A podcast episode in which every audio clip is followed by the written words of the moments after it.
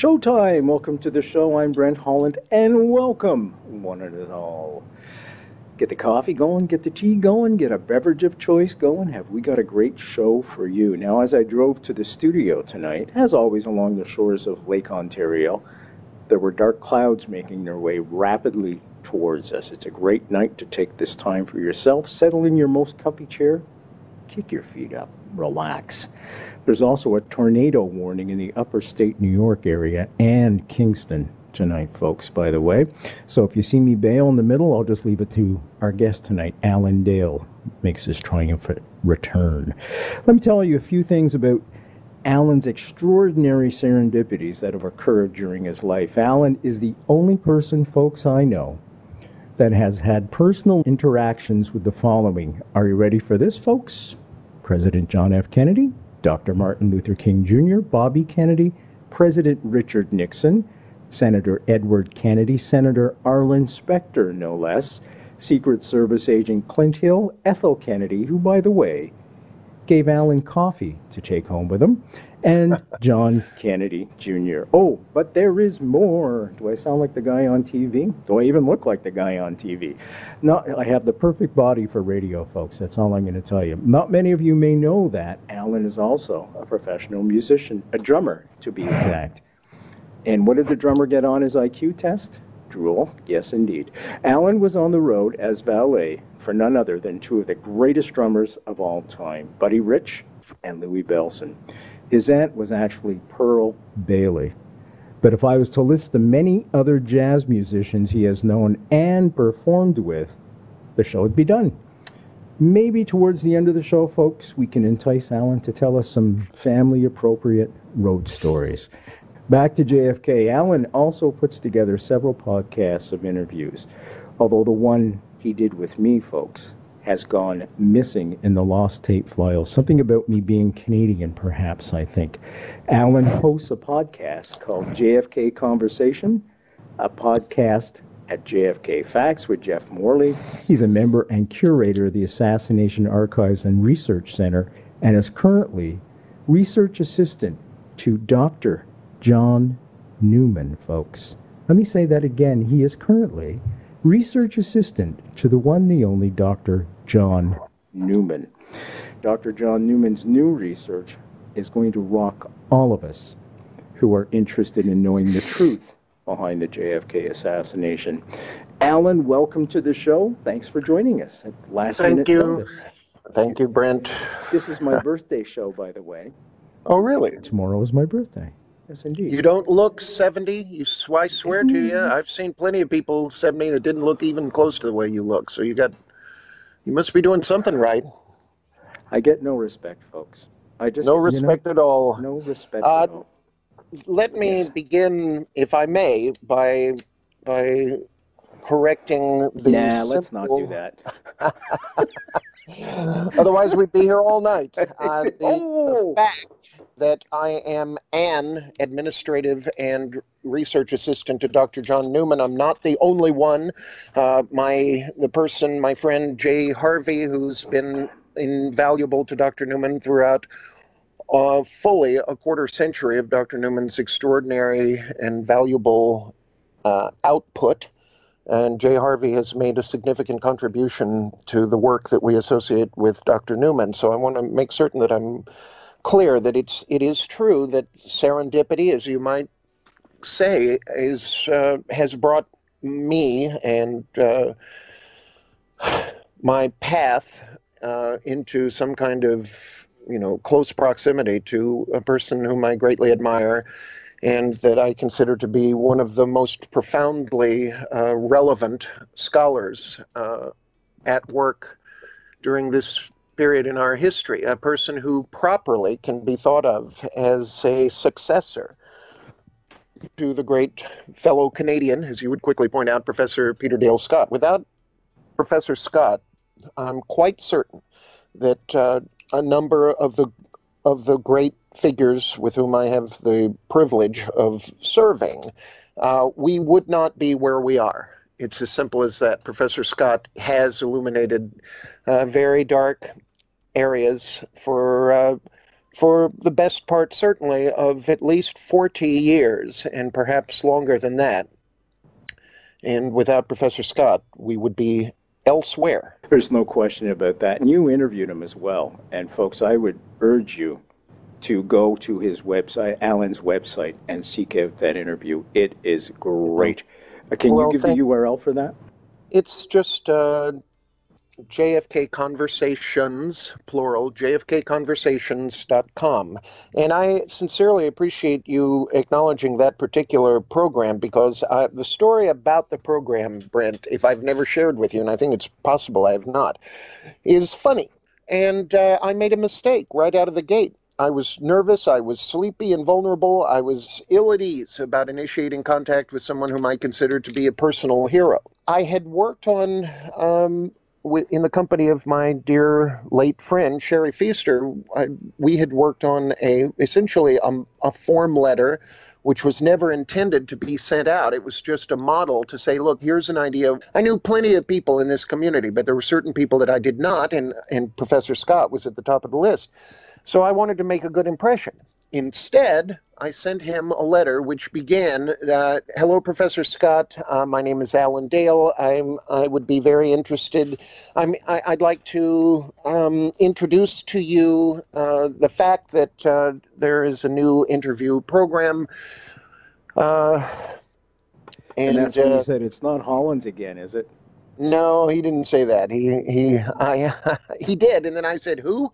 But in any event, um, we we got to the point where where I I simply uh, recommended that if it would be possible and if it would be something that he would be interested in, you know, participating, if he would be interested in participating, I'd be honored to speak with him about his book, Brothers The Hidden History of the Kennedy Years, which, of course, is David Talbot's book, which I highly recommend, by the way. It's my favorite of the materials that David has produced. I think it's underrated and should be should be recommended.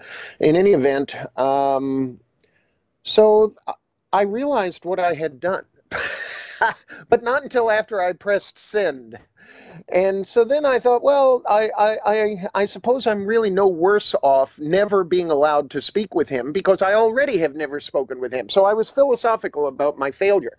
And the next morning, I had his typical, super, what I've learned now to recognize as his typical, unbelievably polite, diplomatic, and gentle but authoritative response, which was Hello, Alan. I'm certainly happy to hear about uh, your new program. Uh, my enthusiasm is diminished somewhat by the fact that you've confused me with David Talbot. Uh, I, I wrote back and I said, Professor, I can assure you that uh, that this is an example of what I like to refer to as human error. And uh, rather than blame one of my administrative assistants or some underling, who of course I don't have any, although I certainly wish I did, uh, I accepted that I had made a mistake. Ultimately, we put it together. Uh, Professor Scott guaranteed me, uh, or at least was willing to concede, that we might be able to talk for an hour. I said 45, 50 minutes to an hour would be great. At the one hour and 45 minute mark, I said to Professor Scott, look, you're being very, generous with your time, for which I'm certainly grateful.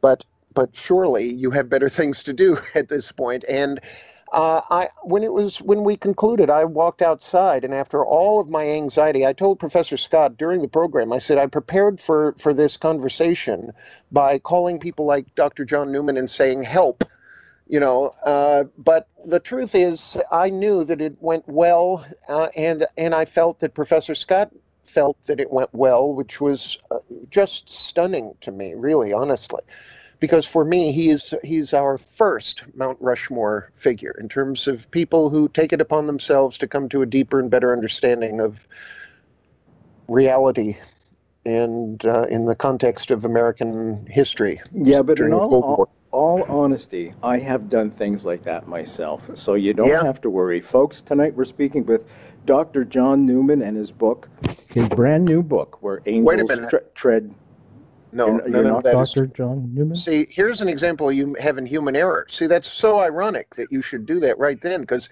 a lot of people would just think, well, that's very typical of him. But I recognized right away that you're putting me on. See, so that's that explains a lot.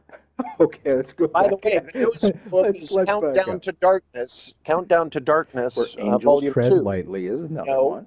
That's volume one. That Well, was but that is 2015. one of his books.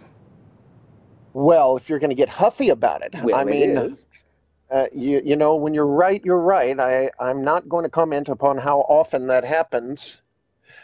But when you're right, you're right. And, um, and I'm very honored to be associated in any capacity uh, as an assistant to somebody like Dr. John Newman. What can you tell us about the research that Dr. John Newman has done? Is there anything you can give away that won't Look, ruin it for people? Well, they buy the I book? will. Look, the, I'm off script, The- folks. That's it. You know, I had one question for Alan, and I told him this before the show. I read him the whole preamble that I screwed up and I made mistakes, and I'll fix it for TV. And I oh. said, Alan, I have one question for you. Who killed JFK? And I said, the rest of the page is blank, and where we go, we go, and we've already gone places. But I figured because we're talking about Dr. John Newman, and because his research is so important, and you're one of the main research assistants to him, is there anything you can give us? Tantalize us. Yeah, I mean, I, I honestly feel that w- with with consideration of the fact that you've been very generous with me, you've allowed me to speak on the subject of Dr. Newman's work in the past, and I don't want necessarily to repeat myself ad infinitum.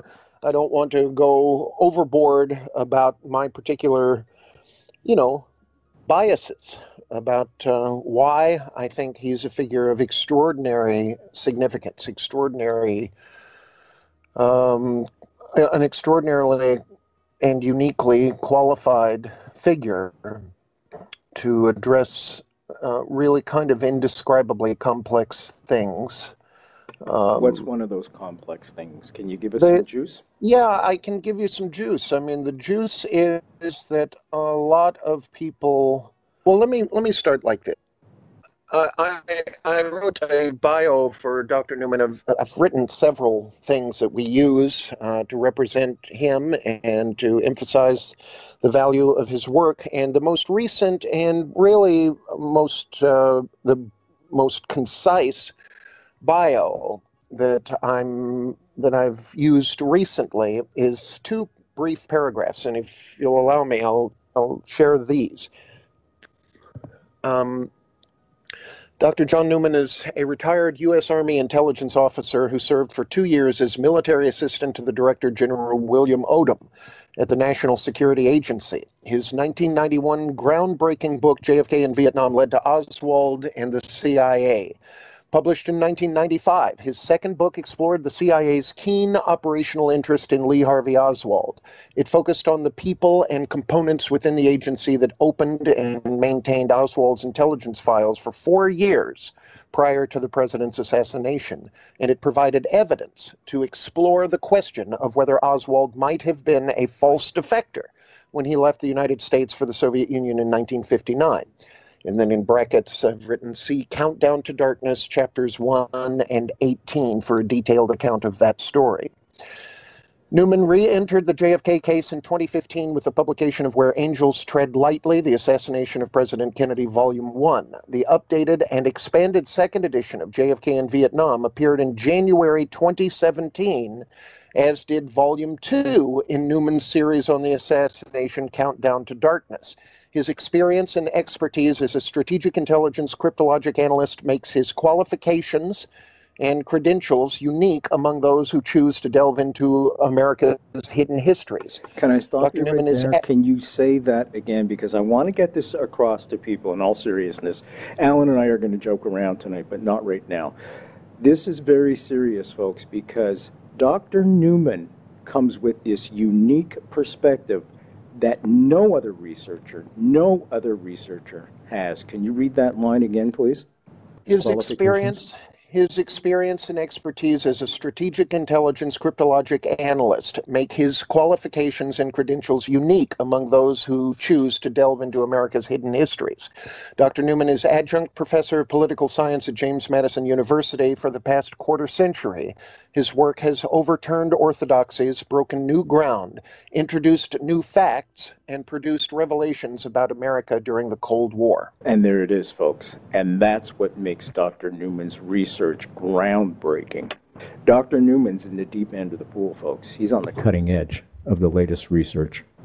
And Alan is right there beside him. Many times, uh, Alan and I Skype, and Alan will have spent the day in the National Archives and some of the stories Alan tells me, if he would tell them now, like files that are supposed to be there and are not. Can you tell that story, Alan? Well, I mean, you know, there's a lot of that kind of thing. Uh, the JFK assassination records are in the news because on July 24th, was it?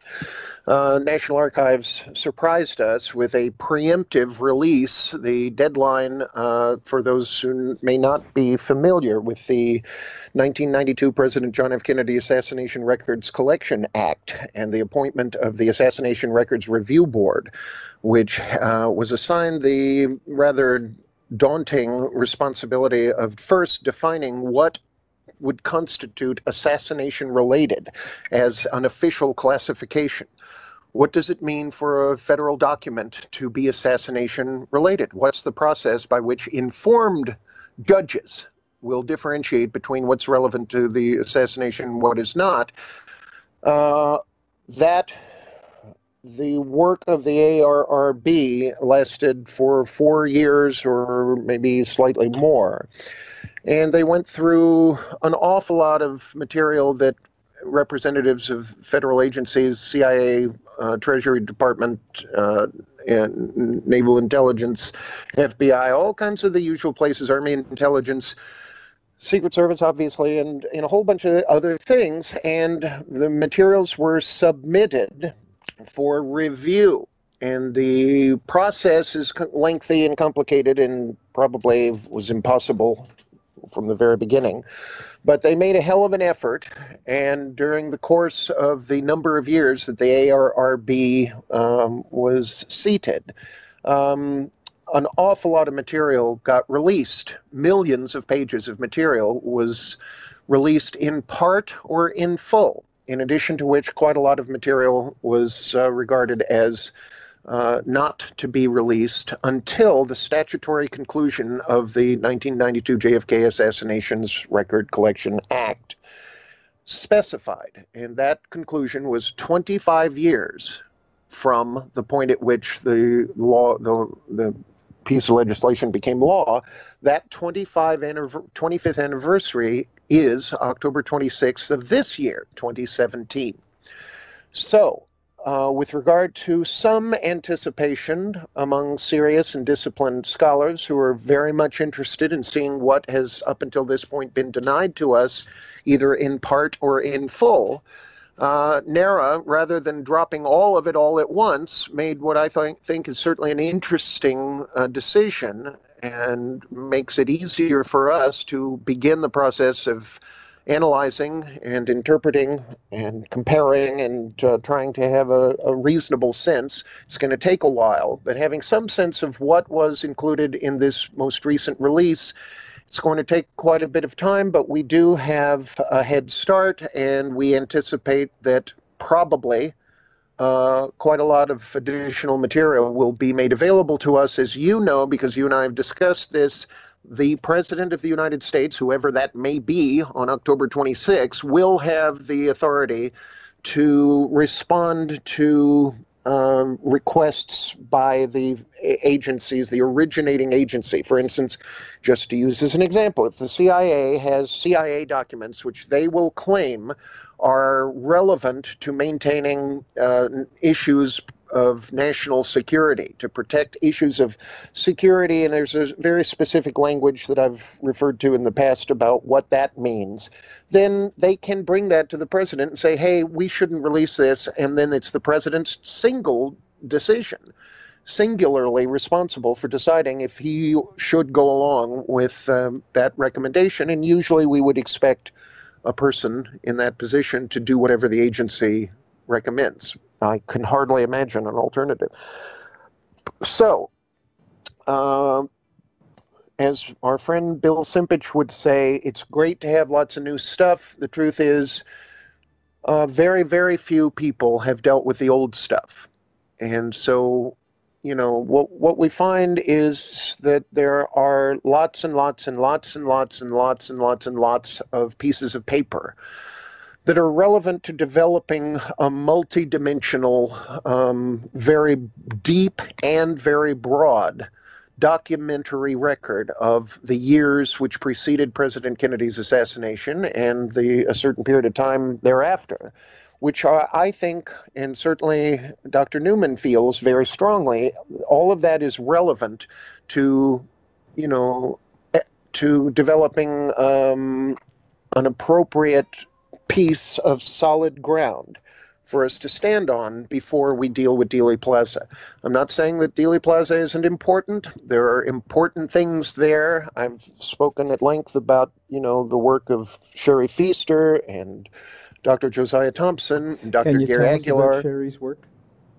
Well, we've covered that. You and I have It's really okay, but talked for about those, that. just very briefly, a couple of sentences, or I can do it, just so, because folks. Short tuning in version, know it. Short version is Sherry Fiester is uh, gone now, sadly, but she was a uh, a court certified crime scene reconstruction expert with a particular area of expertise. Uh, she was a law enforcement officer, had a particular area of expertise called blood spatter analysis. She was brought really rather accidentally into analyzing uh, the Zapruder film and every other aspect of what we have that documents the way the Dallas police handled the immediate aftermath of the investigation or the immediate aftermath of the assassination and all of that. She produced a book um, in which her findings are printed. It's called Enemy of the Truth Myths, Forensics, and the Kennedy Assassination. And she redefined for me, to my satisfaction, I'm not speaking, you know, beyond what I know, and I know that for me personally, uh, what she defined as a 35 degree trajectory cone within which uh, it's 35 degrees horizontally and vertically, uh, directly in front of where President Kennedy was facing at frame 312 in the Zapruder sequence. And as I've said so many times, it has redefined for me what the word front means. I believe, I believe, having absolutely no understanding of forensic science whatsoever, uh, that President Kennedy was shot in the head from the front and that there are areas uh, uh, within Dealey Plaza which could accommodate a shot that enters him enters the right hemisphere of his skull, does exten- extensive damage to the right side of his head, but exit exits the right side of his head. All the right side, all the complete right hemisphere of his skull. No traversing of the midline of the skull. In other words, no bullet passed from the right side into the left side across the midline of his skull. So if you draw a straight line from the top of his head down across his nose, you differentiate between the right hemisphere and the left, left hemisphere. His head was pointed 25.7 degrees to the left of center. His head was pointed down, his head was tilted to the left. And um, I think that Sherry Fiester has correctly placed a, a, um, a sniper uh, across those three streets uh, Houston, Main, and Elm, or not Houston. Uh, com- what was it? Um, Commerce. Commerce. No, it's Commerce, Yeah. Commerce, Main, and Elm. I turned left off of Houston Street onto Elm Street, but uh, side of the north. across across those three streets on the opposite knoll, I think someone fired a shot that struck President Kennedy in the right side of his skull. And uh, you know, I could certainly be wrong, but for me personally, I'm persuaded that her contribution there is uh, something which eventually may serve as a model for future future investigators. A very quick announcement, folks, on that. I am doing a documentary on Sherry Fiester and her work.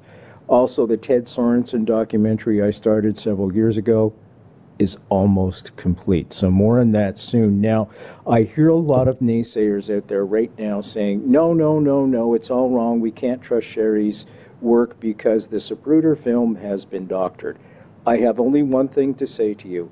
If somebody was going to doctor that Zapruder film, don't you think they would have shown the shot only coming from the back and not the front?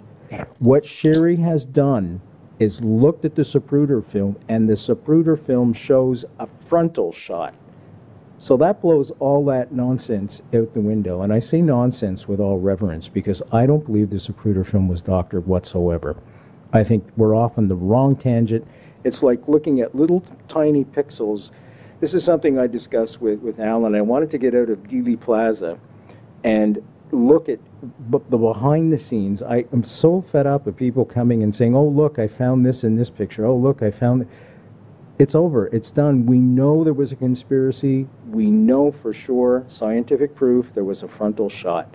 Let's get out of Dealey Plaza and find out who was behind it. So, once again, folks, just to reiterate, the Zapruder film very clearly shows a frontal shot. Science has proven it. We see back and to the left. Physics has proven it. If you had that film, first of all, you would destroy it if you were going to get rid of it. Absolutely destroy it. If you were going to doctor it, you would doctor it so it showed a rear shot, not a frontal shot. That's all I'm going to say. Back to Alan. Alan, I'm going to start off mm-hmm. with the question I wanted to ask you 20 minutes ago. Who killed JFK? Why well, it, it's an important question. I'll tell you in all sincerity that uh, I will be uh, interested in the answers which are being promised by uh, authors whose works have yet to be published but are advertising that they intend to explain not only who did the shooting but who was responsible. Um, I uh, I will withhold any judgment of any such claims until I have an opportunity to review whatever anybody produces. Uh, let's. I, I would be dishonest if I didn't say I'm extremely skeptical.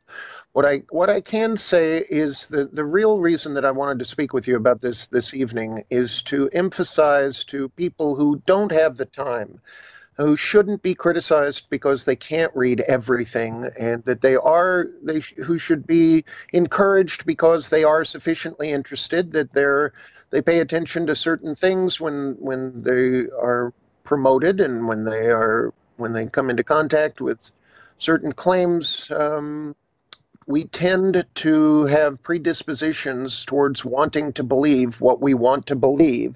That's human nature.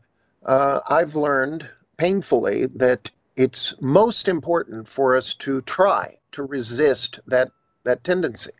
Um, my friend, great ultimate British scholar Malcolm Blunt has an expression, a Scottish expression. You don't want to be caught with your kilt around your ankles. And uh, there is a rush, to borrow the late Mark, Mark Lane's phrase, there's a rush to judgment uh, not only to criticize things to which we are fundamentally opposed, but also to embrace things, sometimes far too uncritically, just because basically it sounds like what we want to be true. And there is nothing more harmful to our work and to our effort than that, that fact. Uh, we ha- we must take the late Chris- Christopher Hitchens um, um, words seriously when he suggested that it's our responsibility to be more critical of things that we would want to be true. Because otherwise we we have we risk uh, being caught with our kilts around our ankles. We risk being exposed as having embraced something prematurely uh, simply because we would choose that it would be true and there's an awful lot of that present in lots of books. You know, you you referred to lots of books. You know, we think in terms of really thousands of books specifically about the assassination. And if I wanted to be, you know, carelessly critical, I would say there's part of the problem right there. Thousands of books on the assassination.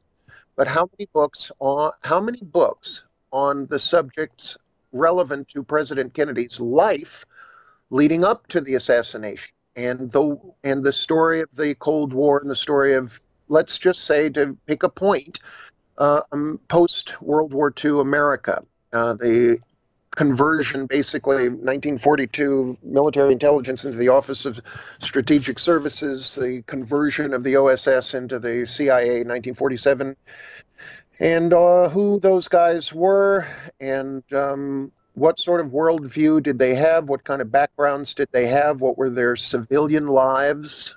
What did their civilian lives consist of? Were they bankers? Did they work for interests, you know, private enterprise interests that are relevant to industries which profit from war, things, all kinds of things? What, what was the worldview of people who, like, for instance, uh, John Foster or Allen Dulles, figures of consequence. That you know, people who are preoccupied with you know analyzing kind of unintelligible photographs of you know fuzzy parts of Dealey Plaza at 12:30 on November 22nd, 1963, you know, maybe they're looking for something there as a revelation. And the point that I would want to make very gently is that really the context of the years leading up to that moment is um, a, an extremely valuable place to invest your time and your effort. There are lots and lots of books that I can recommend. And I, I want to do that. I want to, if you'll allow me, I'll recommend that, that the story of who JFK is by November 22nd of 1963 is very important if we want to try to develop a sense of who his enemies may have been. Exactly. Why was JFK killed? You have to look at everything that came before JFK, November 22nd, 1963, to know that. The JFK Assassination, the definitive book by Brent Holland. From inside the Oval Office to Dealey Plaza, first person witness accounts. Order yours right now. www.nightfrightshow.com.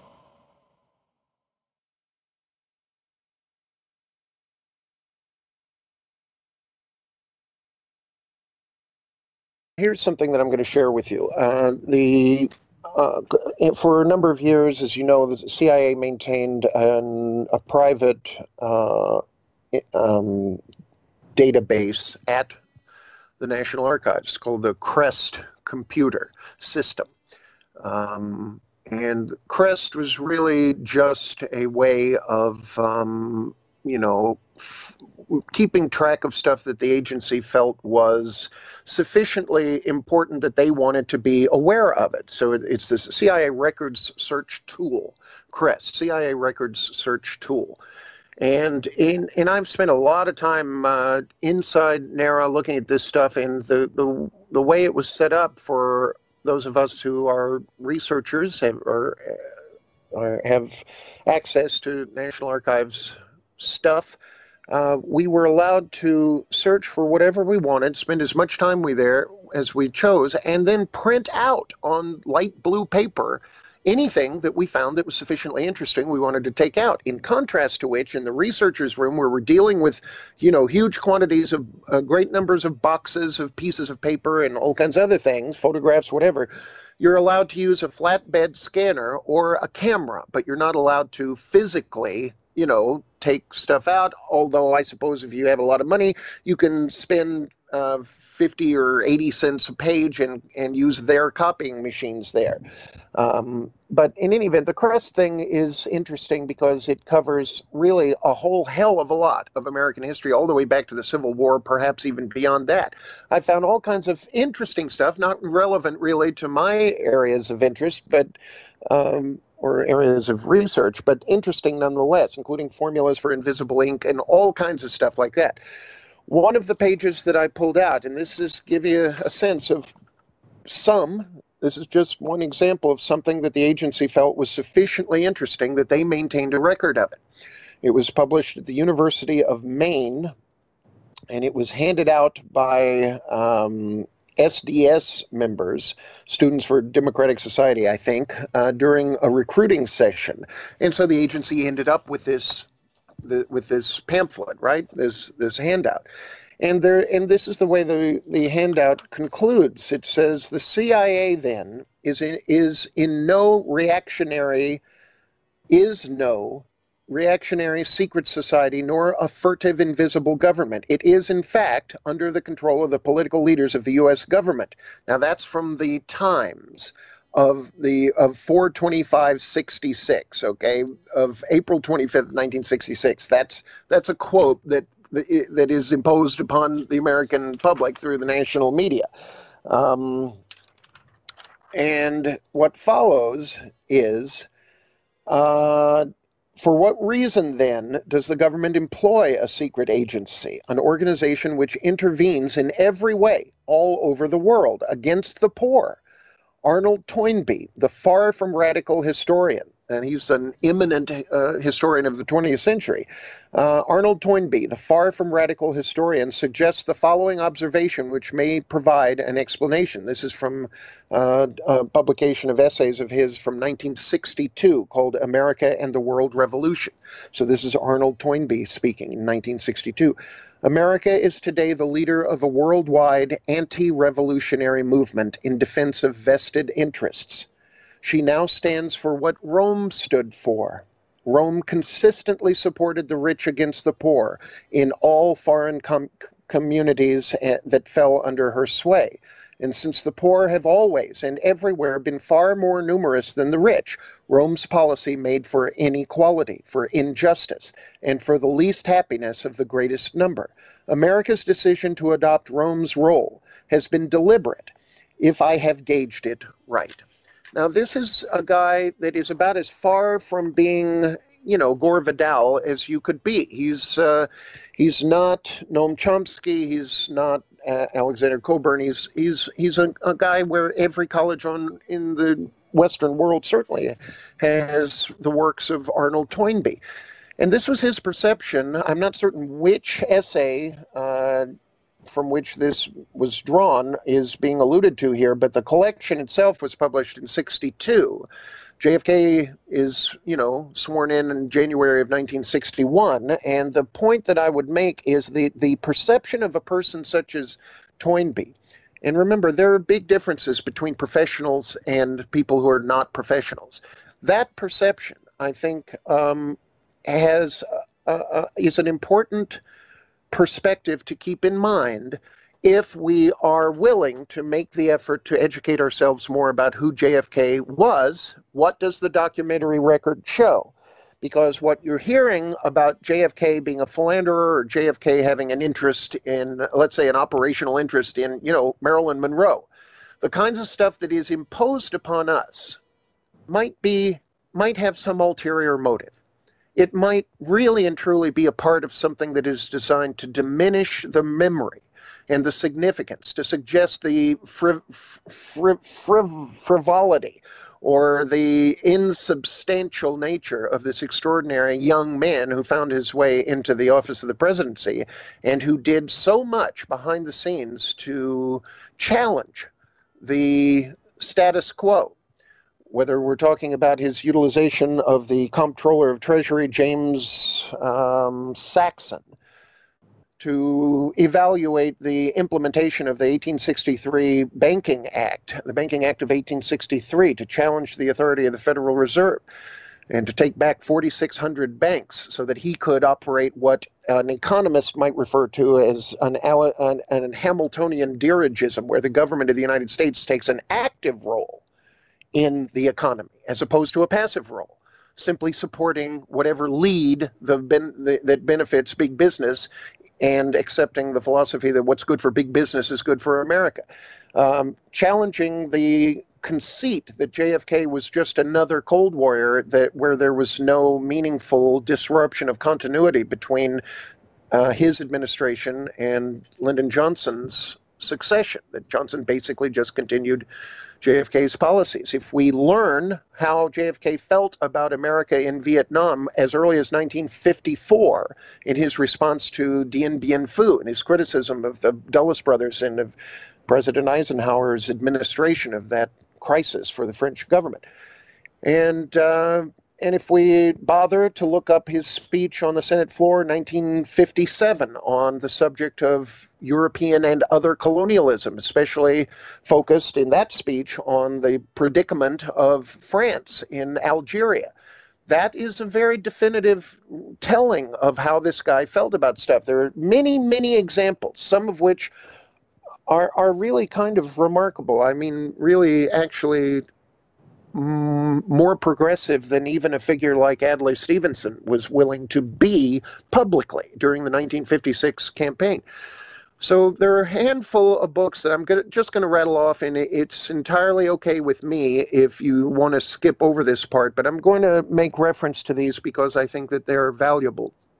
At the top of the list is the work of Professor Peter Dale Scott, uh, his books, The American War Machine, and the war conspiracy. I put really rather at the top of the list of things that for me are not irrelevant to your original question who killed President Kennedy?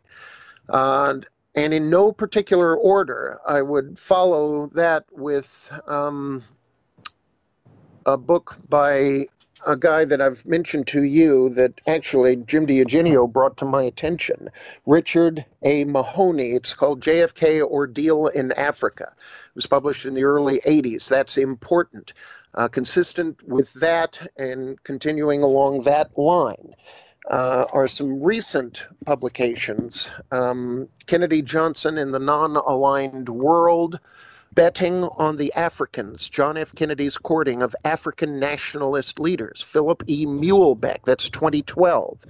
Um, Cloak and Dollar, A History of American Secret Intelligence, second edition by Rhodri Jeffries Jones. What I was going to tell the folks that are listening and, and watching right now, it's this is why it's so important that we zoom out of Dealey Plaza. It's so important because we know for a fact that there were shooters, more than one shooter in Dealey Plaza. We don't know how they got there or why they were there. In other words, why was President Kennedy killed? Who was behind it? And this is why we have to do all this work outside of Dealey Plaza. It's perhaps not as in sexy and in vogue as looking inside of all these pictures and the Zapruder film and stuff. I think that's just a diversion, to be honest with you to keep us away from actually getting outside of the plaza. But there's a lot there. We have to look at his foreign policy, we have to look at his domestic policies. Alan's quite right. His policy on Vietnam, um, his financial policies. We have to look at everything, the big picture. What was he threatening? Was he just threatening one thing with civil rights? Sorensen mentioned that to me, that uh, a lot of people not happy with him over civil rights. Was he mention, Was he threatening another thing with the CIA, wanting to bust up the CIA? There was multifaceted reasons why he was killed, and there was multifaceted people behind it. And this is Dr. John Newman's work. This is why it's essential that you get his books. Alan Dale is an assistant to Dr. John Newman, and he's doing impeccable work. He goes down to the research area all the time, and they know him by name now, and they take him out for lunch. Isn't that nice? Alan Dale's our guest. All his links of everything that we've been talking about tonight will be on our website, as always. Alan, when you were doing your research, was there one thing that you can share with us? I don't want you to give anything away ever that shocked you that people may not be aware of?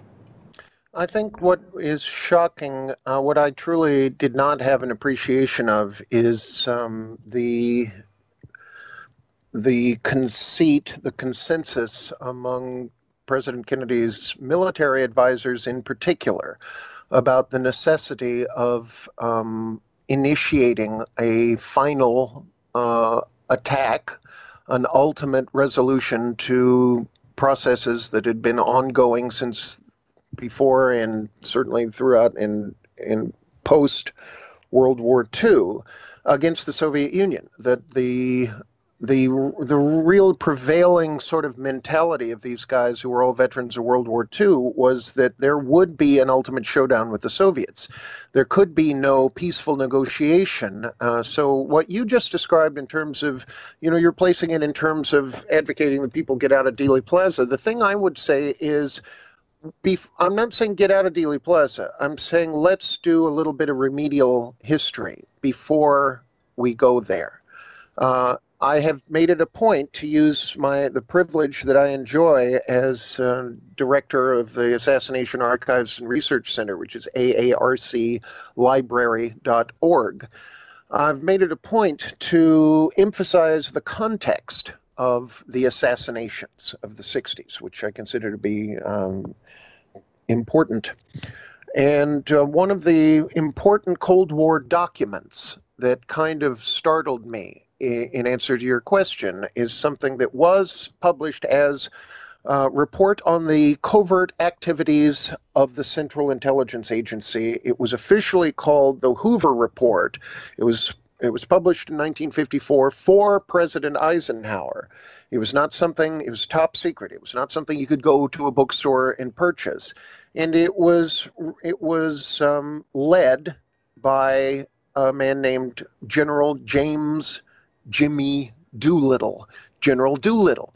And he was a real hardcore warrior. You know, Jimmy Doolittle's exploits during World War II are the stuff of which legends and movies are made. But the I Doolittle can. I, raid on Japan, uh, sure. well, exactly right. But the Doolittle report is how the Hoover report is more properly or more popularly known. It's something that I want people to be aware of. And I think it's as good a starting point as any place else. And I, I can give you a brief overview. Um, here's a quote. Uh, we are facing an enemy whose objective is world domination by whatever means, at whatever cost. There are no rules. Hitherto acceptable norms of human conduct do not apply. That was the prevailing ideology of the post war period up through the point at which JFK is is finding is seeking to find an end to the Cold War and a peaceful resolution to the conflicts which have the potential to end all human life on this planet.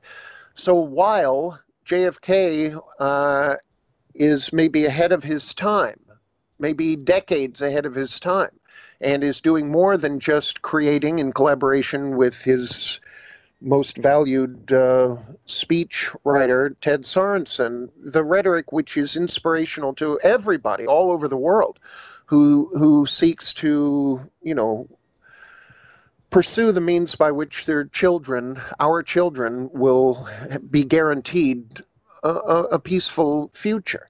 Um, he was really the odd man out. He was the aberration. He himself was the aberration in a system that I believe is is kind of um, epitomized and and and accurately summarized by the substance and the tone and the the um, ideology of the Doolittle report. Uh, the report on the covert activities of the Central Intelligence Agency, also referred to as the Hoover Report, and more commonly the Doolittle, Doolittle Report, a 69 page, formally classified comprehensive study on the personnel, security, adequacy, and efficacy of the Central Intelligence Agency, written by Lieutenant General James H. Doolittle. United States President Dwight Eisenhower requested the report in July 54 at the height of the Cold War and following coups in Iran and Guatemala. The report compares with other contemporary Cold War documents. Uh, which sought to try to give the president uh, a somewhat objective. He did not go within the agency. He didn't go to the agency and say, "Hey, do give me a report on the agency." He went outside of the agency, and the the result is something that serves as really, I think, it could possibly properly be referred to as a manifesto about how all of the old gentlemanly considerations about how to conduct covert warfare against an enemy that is intent upon taking over the world through hostile means. Um, all of that is a thing of the past. It, it's something that is exemplified by Joseph McCarthy and the whole, you know, Red Menace thing and all of that. And and you can download. I've got it's expurgated. There there are some parts that are not available. But uh, I recommend if you go to the AARClibrary.org website, look at the menu on the left, you'll see something that says Cold War Context. You can read the Wikipedia description of um, the or, uh, origin of the report, and you can download the actual report as it is available to us right now. Things like that are surprising. Also, I should point out, I suppose, that the news that uh, General Charles Cabell, who's fired JFK, former deputy assistant to the Central Intelligence, to the director of the CIA. His brother Earl Cabell was, uh, since 1956, a uh, CIA asset, and um, that came as news to people who did not know that that was the case. Earl Cabell, by the way, folks, was the mayor, November 22nd, 1963. Alan, we've only got a few minutes left. I promised the folks a road story. And by the way, folks, I want to assure you, with Alan's grace, he'll be back without question. If he wants to come back, he's welcome anytime. And we're almost at the point now where we're going to be doing a JFK special. Once again, it's coming up to that time. So, Alan, you know the door's open anytime you want to come back. You're, you're more than welcome. Can you tell us a funny road story? I uh, had great opportunities, incredible blessings and privileges growing up. My dad was a musician. He knew a lot of famous people before I was born. First time my dad worked in Vegas was for five months in 1947. He got to know a lot of really interesting people. Uh, and so by the time I was you know, a teenager, I became very close. Uh, I was studying with a great drummer, had been Wayne Newton's drummer for three years, a guy named Harvey Lang. And Harvey introduced me to Louis Bellson, and Louis became a surrogate father for me for 33 years. Uh, ultimately, uh, his wife Aunt Pearl, my or Pearl Bailey became my Aunt Pearl. Used to make me fried chicken and butter beans and all kinds of great things, and send me presents from all over the world and stuff like that. And when she passed away in 1990 or 91, whenever it was, um, a couple of years later, Louis met and married someone else. And upon his remarriage, my band, a little quartet of mine, played Louis Bellson's wedding reception, where he not only sat in, but he also danced. And sitting, having him sit in on my drums was not a big deal to me really. I mean, it wasn't shocking. But me playing while my teacher is dancing in front of me, that was surreal for me. That was really funny. So I introduced Louis and I said, because uh, he was going to come in and play a couple of tunes, I said, he may have taught me everything I know, but he hasn't taught me everything he knows. Um, sometime in the mid 80s, uh, it was very typical, early to mid 80s, for us to spend two weeks a year, I think two weeks, at least a week. 20 seconds. Nope, not even. There's the damn music. Well, whatever. I'll tell you next time. It, it would have been great, I can assure you. Alan will be back. You know, Alan, maybe we should just do a show on road stories no. do that. Okay, no, maybe not. No, no. Yeah, maybe. We're trying to get him to write a book about it. You said user friendly. You said family friendly. That's not a whole show. He's got show, some Brent. doozies, folks. He's got some doozies. I'm Brent Holland. Thank you all for joining us. See you next time. Thanks, Alan. Yep.